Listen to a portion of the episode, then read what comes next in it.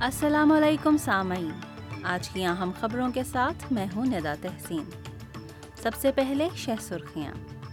N S W حکومت نے دماغی صحت کی سروس لائف لائن میں تبدیلیوں کا اعلان کیا ہے۔ ویسٹرن سڈنی کے پولیس اسٹیشن حملے میں ایک شخص ہلاک۔ اب خبریں تفصیل کے ساتھ۔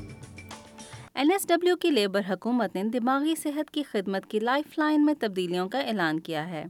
ان تبدیلیوں کے تحت چیٹ سروسز کے لیے فنڈز کو دو گنا کر دیا جائے گا۔ یہ اعلان اس وقت سامنے آیا ہے جب آسٹریلوی باشندوں کی بڑھتی ہوئی تعداد کووڈ نائنٹین کے بعد سے ذہنی صحت کی خدمات حاصل کرنے پر انحصار کر رہی ہے۔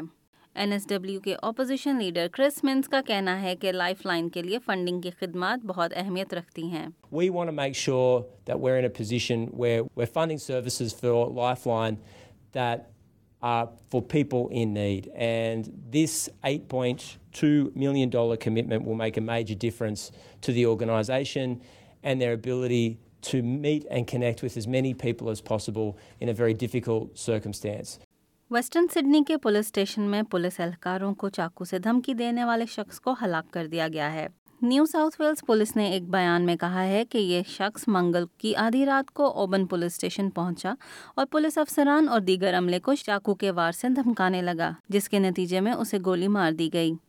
اسسٹنٹ کمشنر اسٹوئرٹ اسمتھ کا کہنا ہے کہ یہ واقعہ ریلوے اسٹیشن پر حملے سے شروع ہوا تھا۔ So shortly after midnight, a male person from Auburn, 32 years of age, um, entered the turnstiles of Auburn railway station. It was at this time um, he launched a frenzied attack on a 28-year-old cleaner um, working at the facility.